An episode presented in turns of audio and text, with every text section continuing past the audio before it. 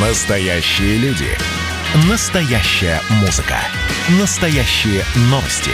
Радио «Комсомольская правда». Радио про настоящее. 97,2 FM. Эм. Как дела, Россия? Ватсап-страна! страна Продолжается прямой эфир радио «Комсомольская правда». Итак, очередной опрос, а, который провел портал сервис врачу.ру.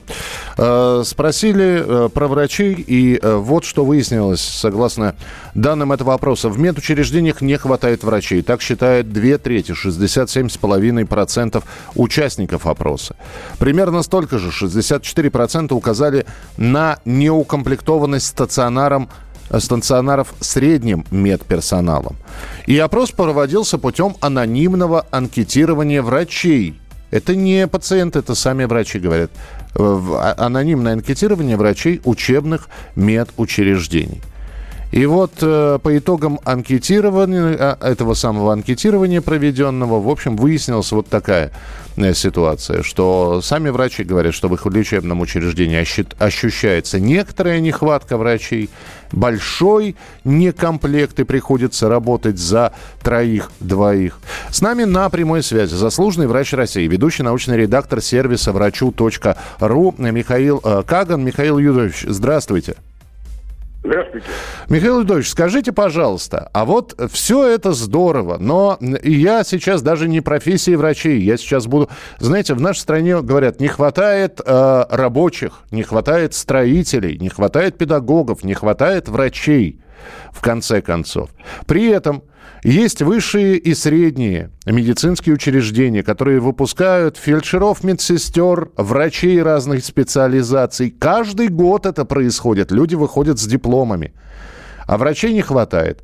У нас мало подобных заведений, у нас, или у нас люди не идут в профессию?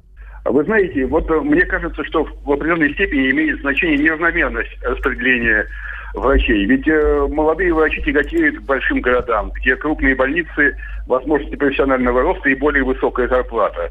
А страна у нас большая, э, с низкой плотностью населения. Очень много сельской местности, где тоже есть больницы. Эти больницы меньше привлекают молодых врачей. Раньше а эти больницы и поликлиники сельской местности в советское время укомплектовывались за счет распределения выпускников. Сейчас распределения давно уже нет. И поэтому вот я думаю, что особенно в этих больницах ощущается дефицит. Именно потому, что они менее престижные, менее привлекательные для медицинских работников. Подождите, а программа «Земский доктор», которая продолжает существовать в нашей стране? Да, но, видимо, она все-таки недостаточно эффективна по целому ряду обстоятельств. Угу. Ну что, мы тогда вернемся сейчас к вопросу, который давно обсуждается. Распределение – может быть, в определенной степени это и, не, и необходимо для того, чтобы все потребности нашего населения в медицинской помощи удовлетворить. Потому что, понимаете, люди, которые живут в сельской местности, у них есть проблемы с тем, чтобы добираться до крупных больниц, потому что не все, во-первых, имеют личные транспортные средства, мы не Европа. И дороги, и транспортное сообщение у нас не очень хорошо развита. Страна большая, и это создает определенные требования к организации здравоохранения и заставляет держать больницы, которые все-таки не совсем современные, потому что ну, нельзя в каждом сельском населенном пункте сделать современную больницу. В этом вот недостаток э, организации здравоохранения в нашей стране и особенности нашей географии вот э, к этому приводят во многом. Здесь же еще есть такая э, проблема. Вот мы говорим там про распределение, но это же будет касаться исключительно тех, кто учится на бюджете. А у нас огромное количество сейчас, в том числе и в медицинских вузах, платных факультетов. А как платника заставишь пойти работать? Но это, конечно, уже вопросы не ко мне, я практически врач. Они больше относятся к правительству нашей страны и э, к руководству конкретными регионами. Наверное, все-таки как-то надо привлекать врачей, может быть, финансово, может быть, э, давая жилье. Есть, наверное, способы какого-то вот стимулирования и закрепления их э, все-таки вот как-то в сельской местности. Может быть, все-таки нужно бы подумать, как обеспечить их профессиональный рост – и, наверное, если будет, будут сформированы с помощью телемедицины, каких-то других современных возможностей, связи между сельскими больницами и крупными больницами, это также будет способствовать тому, что все-таки молодые специалисты не будут считать себя обделенными, если они поедут в сельскую больницу и займут там ведущие позиции, а именно так и было. Угу. Но пока это их не привлекает в силу того, что они оторваны как-то, получается, от современной медицины и от современного сообщества. Но mm. я думаю, что э, нынешние коммуникационные возможности новые и то, что будет появиться в будущем, все-таки должно как-то нивелировать вот этот вот недостаток. Но это, опять же, это вопрос времени, а проблему нужно, нужно решать прямо сейчас. И я так понимаю, что, да, человек может работать на две ставки, но помните, да, поговорку, работаешь на одну ставку есть нечего, работаешь на две ставки есть некогда. Так что может спасти все-таки? Э, это снова приглашение ну, простите, гастарбайтеров, да, при, наш, при приглашении врачей из бывших советских республик?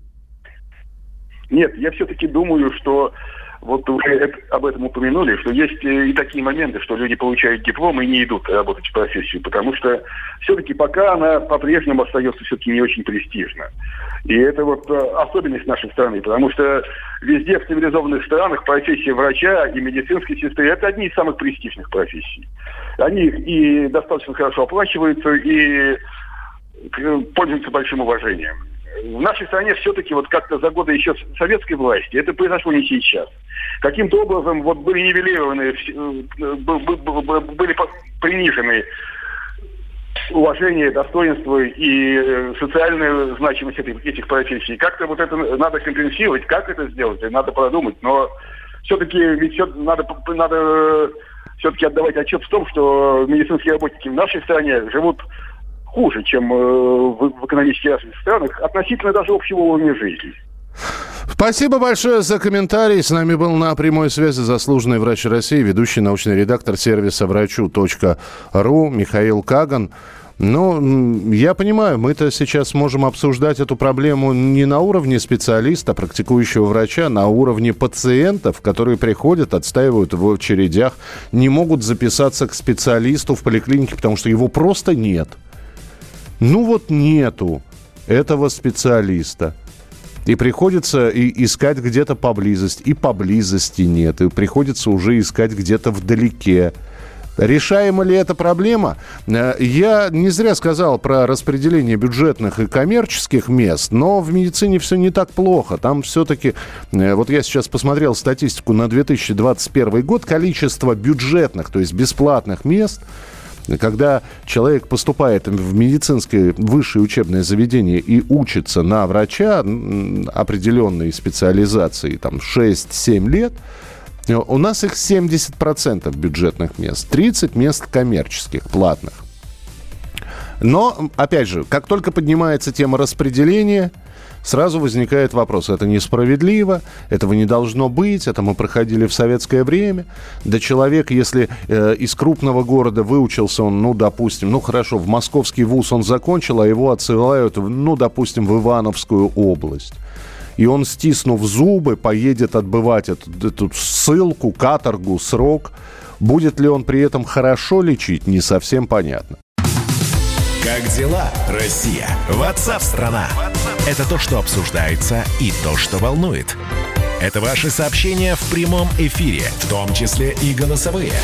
Каждый будний день с 11 до 15 часов с Михаилом Антоновым. Эфир открыт для всех. Включайтесь. Радио «Комсомольская правда». Радио про настоящее.